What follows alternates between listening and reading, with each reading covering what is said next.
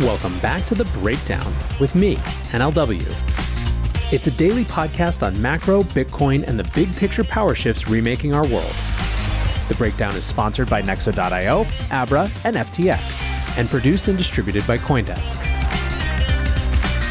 What's going on, guys? It is Saturday, January 28th, and that means it's time for the weekly recap. And on this weekly recap, we are discussing the all important question are NFTs the true store of value? Before we get into that, if you are enjoying the breakdown, please go subscribe to it, rate it, review it, or join the Discord. That's where we discuss everything that we talk about on the show, plus a heck of a lot more. If you are interested, you can go to the link in the show notes or go to bit.ly slash breakdownpod. Finally, a disclosure in addition to them being a sponsor, I also work with FTX. So, if you are in the crypto industry, you had a painful last weekend and not much better a week. But you also probably noticed something weird. To explain that weird thing, let's start with a few tweets. Moon Overlord writes, Not gonna lie, feels like crypto is about to completely implode. It's getting ugly in every corner, except NFT land where people are just vibing and buying JPEGs. Frank Chaparro over at The Block says people who keep saying crypto hasn't been a hedge have clearly not been looking at the NFT market. Thus far, NFTs have proven to be the strongest macro hedge. Convince me I'm wrong. Su from Three Arrows tweets told some TradFi guy today that crypto natives hedge against uncertainty by accumulating NFTs. He thought I was kidding. I said, check the tape. So, what the hell is going on here? Well, let's recap with what's been going on more broadly. At the end of last week, Bitcoin just broke down from around the $42,000 level where it had been hanging out, racing down below 36,000 on Thursday night before reaching lows below 33k during the weekend. It has also struggled to recover strongly. At the time of this recording, it's trading near the 37k mark, which is still down over 12% from trading levels from early last week and down over 46% from the all-time high last November. Ethereum has done no better, losing its $3,300 level at the beginning of last week and plunging to a low of 2,200, basically wiping out a third of its value in a few days. This drop puts Ethereum down more than halfway from its all-time high above 4,800, and it's struggled to recover from the lows as well, now trading around 2,400, which is more than 25% lower than levels last week. This drop, of course, has not been limited to crypto. The small cap Russell 2000 is now down 20% from its peak, the Nasdaq took an immediate 5% drawdown to start the week, being over 15% off from all-time highs, and the S&P index is down almost 10% on the year. Basically, it is a down bad bonanza, with the exception of NFTs. Just to take one example, the floor price for a Bored Ape barely budged over the last week while the rest of the markets tanked, drawing down only 5% before making a full recovery and now standing at about 95 ETH, which is 15% higher than it started last week at. It's more crazy than that, however. This has been the best month for NFTs ever in terms of overall volume. OpenSea volume topped 4 billion for the first time ever, which is up nearly 20% from its previous August high. Another NFT marketplace, LooksRare, vampire attacked OpenSea, meaning they airdropped governance token to OpenSea to try to lure users away, and had 1.93 billion in trading volume in its first month. Google Trends are showing that NFT search volume is higher than crypto for the first time ever and is also growing super fast in Asia. On top of all this, there's also been a ton of fundraising and generally positive activity. Pleasr DAO is raising $69 million, clearly doing a bunch of stuff that investors think has enterprise value. They've named someone to handle the fractionalization and release of the Wu Tang album Once Upon a Time in Shaolin, for example. Paris Hilton and Jimmy Fallon compared their bored apes on his show this week, and on the same day that YouTube CEO Susan Wojcicki issued an open letter saying that YouTube is looking into NFTs as a way to help creators monetize content, two of YouTube's top executives left for Web3 opportunities. Ryan Wyatt, the former head of gaming, is going to Polygon, aka Matic, as CEO of Polygon Studios, and Jamie Byrne, the former senior director of creative partnerships, is leaving for a leadership role at NFT platform Bright Moments. Nexo is a trusted and easy to use crypto platform where you can buy cryptocurrencies at the touch of a button and start earning up to 17% annual interest that is paid out daily. They support all of the major assets on the market and even allow you to swap one asset for another or borrow cash against your crypto without selling it. Nearly 3 million people in over 200 countries trust Nexo with their digital assets. So whether you're just getting started or you're a seasoned pro, get the most of your crypto today with Nexo at nexo.io. Today's episode is sponsored by Abra. Join over 1 million users and conquer crypto with Abra, an all in one, simple, and secure app where you can trade over 110 cryptocurrencies, get 0% interest loans using your crypto as collateral, and earn interest with up to 14% APY on stablecoins and 8.15% APY on Bitcoin. Visit Abra.com or download the app from the Google Play or Apple App Store today. Abra, conquer crypto. The breakdown is sponsored by FTX.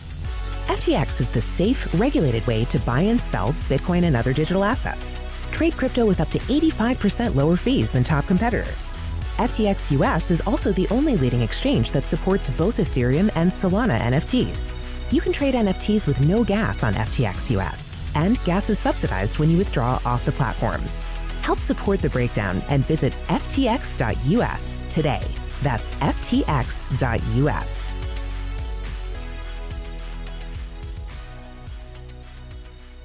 So, what is going on? Well, first of all, we need to dig a little deeper into the quote, keeping their value narrative. Remember how I said that the floor price of a Bored Ape hasn't just not gone down, it's actually gone up, being 15% higher than it started last week at? That's true, but it's true in ETH terms. In dollar terms, we have a bit of a different story. The BAYC floor in dollars dropped alongside ETH prices at the start of last week initially, before recovering slightly and detaching from the ETH price movement in the middle of last week to recapture levels at around 270,000 for a floor ape. The floor price then hit lows of 180k over the last weekend, which was down over 30% during the week, taking that same brutal drawdown in dollar terms that the rest of the crypto market suffered. However, the floor seemed to recover much more strongly than Ethereum, reclaiming the 270k level for the second time in a week with one giant green 30% candle to start this week. Price has been choppy during the week, but the floor price has stayed above 240k for now. Other series like Doodles, CyberKongz, and Mutant Apes have a similar story, taking 30 to 40% drawdowns in dollar terms initially, but recovering more strongly than Ethereum. So the point here isn't so much that NFTs are dramatically up while the rest of the crypto markets have drawn down over 40%. But NFTs are not down 40% from all time highs in either Ether dollar terms they've proven much more resilient than I think anyone would have imagined. A few people wrote about this. Delphi Digital wrote Marquee NFT brands have stayed resilient amid all the macro uncertainty. While ETH has fallen 35% since the start of the year, NFTs have grown in price in ETH terms. Since NFTs are denominated in ETH, they are still exposed to the price changes of ETH. Noam Levinson wrote People don't realize, but what is happening right now with the NFT ETH price is profound. NFTs are holding their value in terms of ETH. Many expected that when crypto crashed, NFTs would crash harder. But NFTs are the first micro Ethereum based economy. In this micro economy, ETH is a stable asset. At a certain point, the price of ETH in relation to fiat has no effect on Ethereum based assets. People want to accumulate Ether, so NFTs are still attractive no matter if crypto is bearish. Now, there is another possible set of interpretations to all of this, which has to do with market structure. NFTs are super illiquid, and that means if there's no bid, i.e., there's no buyer, a floor can't be repriced, so things could appear more resilient than they actually are. Brad Mills, who admittedly is a Bitcoin maximalist, writes When crypto prices crash, the bids disappear for NFTs. The NFT holders don't see their net worth drop and interpret this as, phew, I'm glad I bought JPEGs. At some point, the bids completely disappear and it probably goes to zero like the illiquid ICO coins in 2018 and 2019 did. A less cynical but still true take comes from VTLLR, who writes, You can't panic sell when you are all in into illiquid NFTs. An even less cynical take comes from Mr. Bibbles, who writes, NFTs should be the hedge in a down market. Big money can't short it, not like Fed policy or stock market makes a difference in the price of our galactic space monkey derivatives. I think this idea of not being able to short it is potentially a meaningful part of this story. There's also an interpretation of NFTs that view them as somehow immune from regulatory forces, which are potentially causing nervousness in other parts of the crypto market. Otto Suin tweets Ironically, I don't think Biden FUD affects NFTs all that much. Too many big companies are already getting in. Maybe NFTs could be a hedge for crypto only folk? Dylan Oral tweets How would crypto regulation in the US affect our JPEGs? I've noticed NFTs almost being used as an asset class as a hedge against crypto markets during this market pullback. What happens when we get some legislation in the mix? So, what is actually going on at the end of the day? And the short answer is I don't know, but I have a few different interpretations, or at least things that make sense to me. First, I will say that I believe that down in USD terms, but up in ETH terms, is still resilience. It doesn't mean that all of a sudden NFTs are some macro hedge, but it does suggest something about the dynamics of the crypto market. I think that's not something that should be ignored. Second, I do believe that a big part of that quote unquote resilience is illiquidity. The fate of NFT collections that the community has moved on from is that they just don't sell at all. There's no meaningful trade volume. And with no meaningful trade volume, there's no real price discovery. If you can't sell because no one's buying, the value is effectively zero. But based on the way that we look at floor price, it's going to show up as something much higher than that. Third, I believe that in down times, we're likely to see a stronger power law distribution of quality NFT assets. It wouldn't surprise me if there is a class of crypto native buyers, especially those who came in through the door of NFTs, who see long term culturally significant collections, like CryptoPunks or like Bored Apes, as a long term store of value type of play. Unironically, if you have that mindset, it could be that the flight to safety in NFTs isn't trying to sell a bunch of your newer speculative bets to get into stablecoins but moving more of your NFT net worth into the blue chip collections. Four, it is very clear to me that overall trading volume growth is impossible to ignore. No matter what you think of the individual collection floor price argument, the fact that OpenSea had its best month ever while the rest of the crypto market was hemorrhaging is something that is absolutely worth noting. Five, to me, this suggests that there are forces for decoupling that the market between regular cryptos and NFTs are moving potentially farther apart, with different but overlapping trading and holding bases. And this is happening even while crypto and macro are moving somewhat closer together. Six, I think that we probably, though, don't want to overstate this case too much. Keep in mind, for reference, that the total volume of NFTs traded this month is less than half of the overall volume on FTX alone just yesterday it is totally possible that there is still a lot of energy within the NFT space because it's still such a niche relative to crypto as a whole. Seven, that is not a dismissal of how interesting this is and how potentially significant as a trend it could be.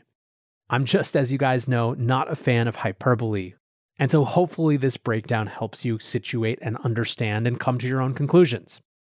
I want to say thanks again to my sponsors, Nexo.io, Abra, and FTX. And thanks to you guys for hanging out. I hope wherever you are, you are having a great weekend. And until tomorrow, be safe and take care of each other. Peace.